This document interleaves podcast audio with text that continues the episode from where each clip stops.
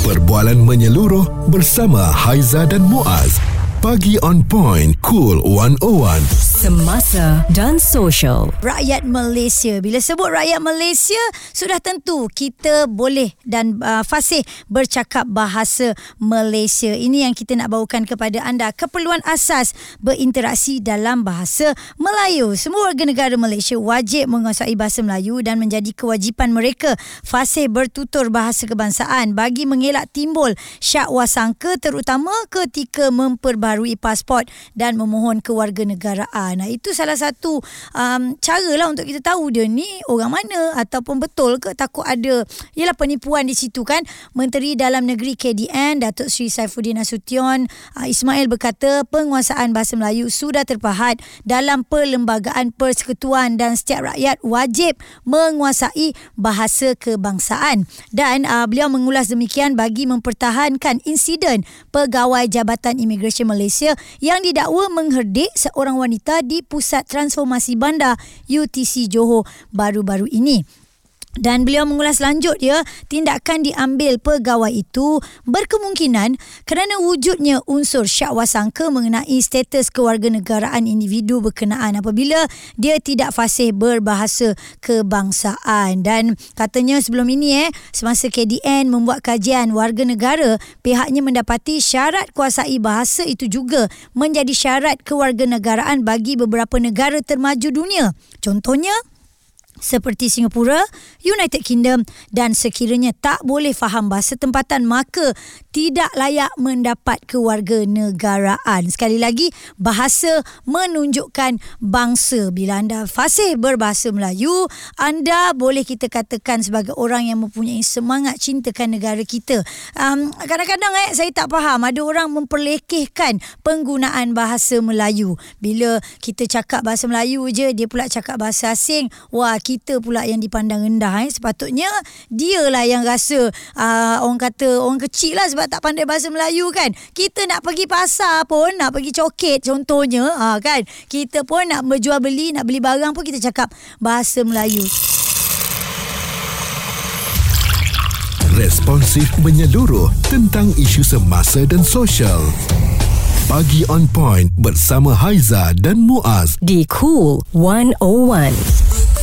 Keperluan asas berinteraksi dalam bahasa Melayu. Tak kisah anda orang Melayu, orang Cina, orang India, uh, anda kaum apa pun sebenarnya kan kalau anda berasal dari negara Malaysia, anda patut fasih berbahasa Melayu. Okey, baik. Kita uh, bawakan kepada anda Dr. Nur Nirwandi Mat Nordin, pakar keselamatan dan pensyarakanan Pusat Pengajian Perang Saraf Media dan Informasi UITM. Doktor, cerita tentang bahasa Melayu ni kan jadi panas isunya apabila ada um, seorang wanita ni yang tak boleh berbahasa Melayu sewaktu nak apa hidupkan pasport, nak buat pasport ni doktor. Jadi perkara ni kan doktor kan perlu kita lihat lebih uh, serius sebenarnya apabila orang Malaysia sendiri tak fasih bahasa Melayu. Bagaimana doktor? Ya, dalam uh, isu mengatakan tentang bahasa Melayu iaitu bahasa rasmi.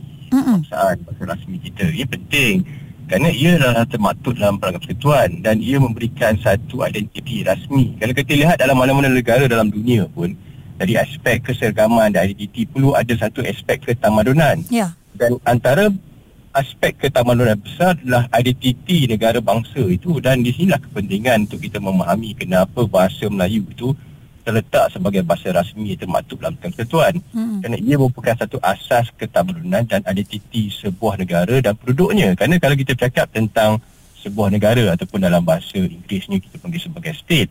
Yep. tapi apabila kita cakap sebagai national ataupun nation nation itu adalah ketamadunan cara hidup cara berpakaian dan cara bahasa sebuah kaum dan agama dan pelbagai bangsa dalam sebuah negara jadi nation state ni merujuk kepada satu ketamadunan dan asasnya adalah keseragaman bahasa yang diiktiraf sebagai bahasa rasmi persekutuan di mana yang termaktub dalam perbahasan kita. Mm-hmm.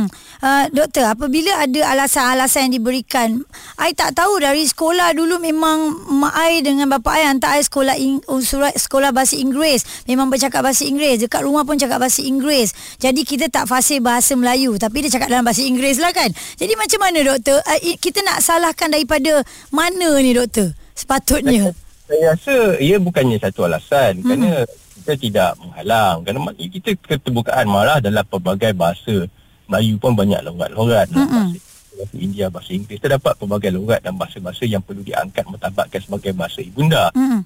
Kepeturan di rumah tetapi ia adalah satu kemestian, kewajipan bagi setiap rakyat Malaysia yang memegang ketamadunan bangsa dan negara dalam sebuah negara berbilang kaum negara bangsa mempunyai satu tanggungjawab Hmm. untuk mengangkat kedaulatan dan kederajatan bahasa Melayu itu sebagai bahasa yang perlu dihormati. Tapi Hmm. mana kita mengangkat keadaan patriotisme untuk mempertahankan negara. Jadi apabila ada sifat ini yang dimakinkan, yang ditercuskan dalam pemikiran anak-anak, di pemikiran guru, tidak kira di sekolah-sekolah yang uh, berilan dalam bahasa kebangsaan ataupun tidak, maka ia menjadi satu aspek ketamadunan, satu aspek yang dianggap sebagai satu kehormatan yang cukup tinggi. Hmm. Dan apabila dia ditanam dan terpupuk seperti itu, maka kita akan memahami ini, kita akan mengangkat sebagai satu tanggungjawab bersama. Dan bukan hanya sekadar kita tak cakap bahasa Melayu, kita tak cakap.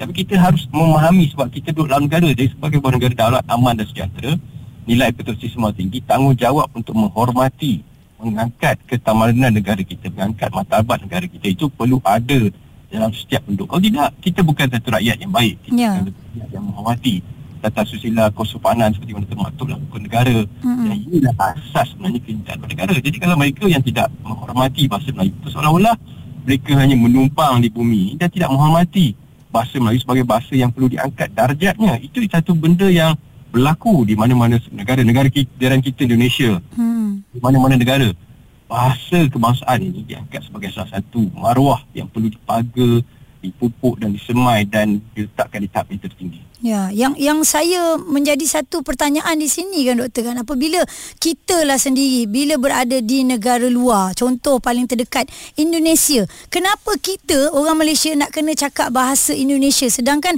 orang Indonesia datang ke sini kita dia cakap bahasa Indonesia. Kita pula yang terikut ni. Maksudnya semangat uh, patriotik kita kesay- sayangnya kita pada bahasa kita tu pun tak ada kan doktor kan? Contoh kita kan ki- contoh kita borak kan kon- kononnya macam kamu dari mana? Kenapa perlu kita cakap begitu? Kita boleh je cakap awak dari mana? Contoh begitu kan. Dia faham apa? Saya rasa ini ini satu perkara yang cukup diperakui dan kita harus mempunyai satu diplomasi yang baik untuk terus mempukuhkan dan mengangkat darjat martabat kita Hmm. dengan identiti kita kerana kita tidak harus bersinggung di sebagai identiti orang. Hmm. Di sinilah saya rasa kemahiran berfikir, kemahiran untuk menggunakan salah satu aspek dan memahami jati diri itu sebagai salah satu komponen yang paling penting dalam kehidupan kita. Ya. Jadi apabila kita satu jati diri yang kuat, maka kita tidak akan segan. Kita akan merasakan kepentingan kita untuk membawa kedaulatan negara kita dalam bentuk bahasa Hmm. dengan orang lain. Jadi saya amat setuju. Kenyataan itu cukup betul dan cukup tepat. Dan inilah saya masanya untuk masyarakat berubah. Kerana kita merupakan sebuah negara yang disegani ramai. Kita mempunyai satu budaya bangsa yang cukup baik. Hmm. Sudah tiba masanya kita mengubah satu bentuk pemikiran dan arah ke arah itu. Saya rasa ini boleh dilakukan Hmm. dengan apabila kita mula melakukan satu pembentukan imej yang baru dalam membentuk negeri uh, hidup kita dan juga falsafah keciptaan negara dalam satu bentuk identiti yang cukup baik dan cukup berbeza dari sebelum ini. Dr. Nur Nirwandi Mat Nordin, pakar keselamatan dan pensyarakanan Pusat Pengajian Perang Saraf Media dan Informasi UITM. Anda punya pandangan bagaimana? Betul tak Aiza kata eh bila kita dengar ada orang daripada luar negara kita bercakap bahasa dia kita terikut. Kenapa kita tak mempertahankan tak bercakap menggunakan bahasa kita sedangkan mereka okey je kan? Kita pula kadang-kadang yang melebih-lebih um, tak ada rasa sayang dan cinta pada bahasa kita. Suara serta informasi semasa dan sosial bersama Haiza dan Muaz bagi on point cool 101. Bahasa Melayu adalah menunjukkan yang mana kita ni adalah rakyat Malaysia. Uh, saya suka sangat apabila ada rakan-rakan kita, kawan-kawan kita yang memang bukan orang Melayu tetapi dia punya bahasa Melayu tip-top. Dan kita jangan persoalkan kepada dia, eh pandai awak cakap bahasa Melayu eh. Dia orang Malaysia, memang patut dia pandai cakap bahasa Melayu. Saya nak angkat sikit satu tajuk ini yang dikongsi oleh Uyaina Arsyad. Tak fasih bahasa bahasa Melayu tak guna jadi orang Malaysia. Jadi Uyaina, mungkin ada penjelasan di sini Uyaina. Apa yang membuatkan awak terlalu geram sehingga awak uh, buat caption sebegini? Um, tak ada. Dia pasal satu kes yang baru-baru ni viral. Hmm. Nak buat pasport dia dengan anak dia. Lepas hmm. tu dia tak boleh bercakap bahasa Melayu. Dan bila orang officer UTC tu macam sound lah dia. Hmm. Kemudian dia terasa dan um, masukkan dalam media sosial. Betul. Uh-uh. Masukkan dalam media sosial dan ada salah seorang pengguna X di media uh, di uh, komen tentang uh, isu tu. Uh-uh. Lepas tu dia kata I ni duduk dekat Malaysia dalam bahasa Inggeris lah dia tulis. Uh-uh. I duduk dekat Malaysia ni dah 20 tahun dan I memang tak boleh cakap bahasa Melayu sebab I ni uh, Singapore educated. Oh. Uh, so um, adakah itu menjadikan I um, bukan orang Malaysia? Uh, ayat dia something like that lah. Tapi uh-huh. bahasa Inggeris. Uh-huh. So Yana punya komen yang Yana tulis tu adalah berdasarkan apa yang orang tu um, dengan bangganya tulis di media sosial. Uh-huh. So dia sebenarnya sangat-sangat mengecewakan lah. Yeah. Tak kisahlah you bangsa apa. Uh-huh. Ultimately kita ni bangsa Malaysia. Uh-huh. Kita ni orang Malaysia bahasa kebangsaan kita adalah bahasa Melayu. Kalau dah 20 tahun ni duduk di Malaysia, you tak boleh langsung betul-betul dalam bahasa Melayu. Orang apakah awak ni? Hmm. Macam itulah um, kita fikir kalaulah dia memang belajar daripada sekolah rendah uh, tadika ke memang sekolah bahasa Inggeris kan tetapi hmm. takkan tak ada mata pelajaran bahasa Melayu betul ha kan betul betul hmm. dan um, dia dia macam mana sebenarnya kan Kak Aiza dalam hmm. yang nak tulis tu yang nak mulakan dengan yang nak cakap bahasa Melayu ni sebenarnya bahasa antara bahasa yang paling mudah di dunia hmm. Okey, bahasa Melayu kita ni dalam mudah, indah, senang nak sebut apa yang ditulis tu, begitulah cara sebutannya. Yeah. Tak adalah berbelit-belit, tak adalah susah. Yana pernah belajar bahasa Perancis. Hmm. Bahasa Perancis ni sangat-sangat susah, Kak Aizah. Yeah, yeah. Hmm. Setiap perkataan tu contohnya cawan, meja, kerusi, baju, bantal, semua tu ada gender dia orang masing-masing. Hmm. Ada masculine or feminine.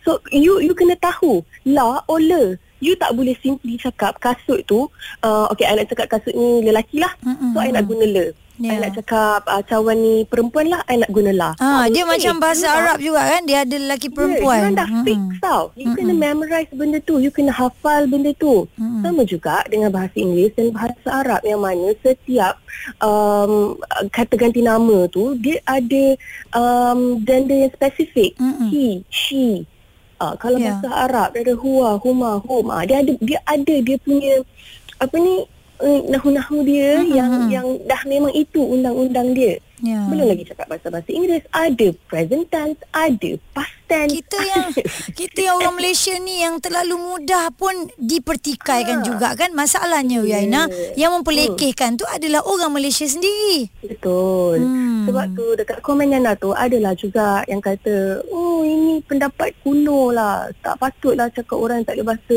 Melayu ni uh, tak patut uh, apa bukan orang Malaysia lah eh, apa. Siapa yang kuno ni? Kalau, kalau you faham konteks apa yang I cuba sampaikan, you takkan komen yang bukan-bukan macam ni. Hmm. Uh, jadi orang Jepun bangga dengan bahasa Jepun dia. Hmm. Dia orang tak heran sampai Korea dibawa translator eh.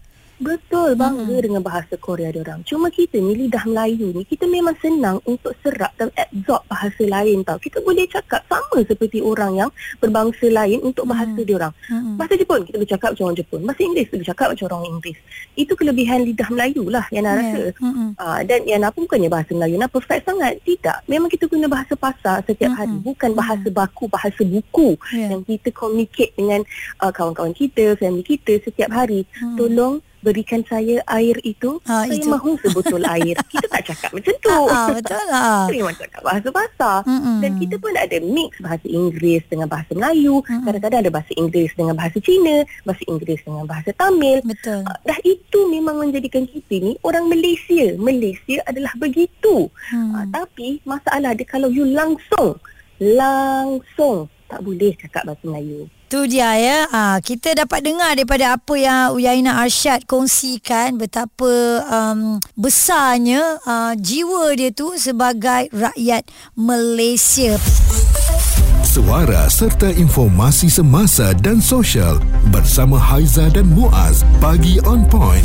Cool 101. Kita pagi ni betapa geramnya kita apabila ada orang memperlekehkan bahasa Melayu. Bangga cakap bahasa asing uh, dan katanya uh, kita tak duduk uh, kat Malaysia. Kita belajar dekat luar. Jadi um, bahasa Melayu kita memang teruk. Ini yang kita tak nak ni. Kalau awak orang Malaysia sudah tentu awak fasih berbahasa Melayu. Jadi kita ada Munis Waran Hari Rama. Beliau selalu berkongsi uh, konten dekat dalam Instagram dan beliau sangat fasih berbahasa Melayu. Of course sebab dia adalah orang Malaysia. Munis, uh, apa yang hmm. boleh awak mungkin respon yang awak nak berikan apabila ada orang yang boleh dikategorikan sebagai malu eh berbahasa Melayu tetapi dia adalah orang Malaysia? Seperti mana kalau tengok sekarang ni saya ni uh, uh, fasih Melayu tapi still belajar juga. Dan ingin belajar Melayu itu lebih luas lagi mm-hmm. sebab uh, sebab saya dapat rasa semenjak kecil sampai saya membesar sekarang betapa penting dan berharga bahasa Melayu itu kepada saya. Disebabkan salah satunya untuk saya saya dapat berkomunikasi kalau pergi di pelosok dalam Malaysia kat mana-mana pun. Dengan keluarga saya yang mengamalkan uh, adat tradisi uh, bagi arwah ayah saya ni dia macam uh, kita ni bercampur dengan berbagai kaum tapi mm. on the same time kita kena belajar adat dan juga tradisi supaya adanya keharmonian dalam negara ini pada masa Setuju. akan datang. Mm-hmm. Dan kita tengok gelagat awak membebel dalam bahasa Melayu uh, dengan apa uh, konten-konten yang awak letakkan dekat situ kan. Jadi sejak kecil uh. lagi kan uh, awak dikelilingi oleh sahabat-sahabat yang bagaimana? Uh, okay, seperti kalau kita nak tengok daripada kecil sampai sekarang memang 99.9% adalah Ha-ha. sahabat-sahabat Melayu. Uh-huh. Uh, dan dalam lima orang ke sepuluh orang saja kawan-kawan India hmm. dan yang lain. Uh, berbeza pula dengan kalau kita lihat dia bukan bangsa Melayu, dia adalah kategori warga emas kan yang kurang fasih berbahasa Melayu kan tetapi macam awak awak dah terapkan daripada umur awak yang muda sekarang ni bercakap bahasa uh-huh. Melayu dan saya pasti um, awak sebagai anak Malaysia memang sangat bangga lah eh menjadi seorang pemuda India yang boleh berbahasa Melayu dengan hebat Betul sekali tak? ya. Jadi kalau kalau lah awak berjumpa dengan orang yang begini situasinya kan yang malu nak uh berbahasa Melayu, apa yang awak nak katakan pada mereka? Okey, uh, sebenarnya kalau nak kata patriotik itu uh, ada yang patriotik, ada yang mm-hmm. tak patriotik dalam mm-hmm. Malaysia ni. Bagi Tami kalau Tami nak bagi tahu secara jujurnya, uh, manusia ni berbeza. Jadi yeah. uh, itu pandangan setiap pandangan sudut yang berbeza untuk diorang. Tapi for sure bila satu hari nanti uh, diorang akan menyesal sebab uh, dia akan menyesal di mana situasi akan membawa mereka kepada tempat tu. Bagusnya kita kena belajar sedangkan dalam Malaysia ni uh, orang-orang asing pun tahu yang dalam Malaysia ni ada pelbagai kaum. Hmm. Jadi dalam kita semenjak kita ada uh, kelebihan ni dalam Malaysia ni kita gunakanlah peluang ni dengan baik dan lebih uh, terapkan dalam kehidupan kita serta generasi-generasi yang muda. Tapi hmm. for sure uh, apa yang saya belajar dulu, apa yang mendiang ayah saya bagi saya dulu uh, hmm. peluang untuk berkawan dengan uh, berlainan agama hari ini membawa dan memberikan saya salah satu rezeki yang besar pada hari ini. Hmm, menjadikan so, awak siapa hari ini kan? Hmm. Ah betul betul. Jadi sekali lagi kita nak ingatkan kepada anda, anda warga negara Malaysia patut wajib fasih berbahasa Melayu. Jangan nak act sangat eh. Tak pandai lah, tak apalah. Kalau orang Malaysia, kena cakap bahasa Melayu. Suara serta informasi semasa dan sosial bersama Haiza dan Muaz. Pagi on point. Cool 101.